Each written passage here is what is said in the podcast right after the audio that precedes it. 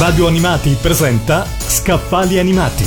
Le più interessanti novità editoriali sul mondo della TV, dell'animazione e dello spettacolo con Gianluca Bonetta.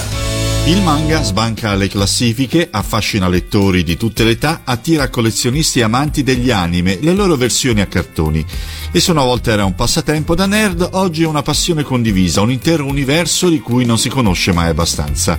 Il libro che vi propongo questa settimana è scritto dal noto youtuber Kirio1984, nickname di Maurizio Iorio, con illustrazioni di Capitan Artiglio e si intitola Anche mio nonno era un otaku, ovvero l'avventurosa storia dei manga e le tante rivoluzioni che questa forma di fumetto ha vissuto nel corso del tempo. Grazie all'autore al simpatico vecchietto Okusai saremo trasportati in un viaggio alla scoperta o riscoperta del fantastico e meraviglioso mondo dei manga. Scopriremo le sue origini, che risalgono a tempi antichi, la nascita del manga moderno, la sua esplosione per il pubblico femminile, la rivoluzione introdotta dalle riviste settimanali, l'importanza dell'animazione televisiva e tantissime curiosità.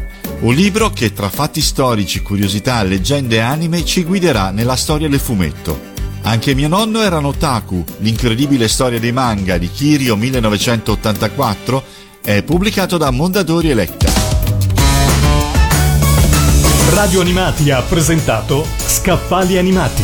Le più interessanti novità editoriali sul mondo della TV, dell'animazione e dello spettacolo con Gianluca Bonetta.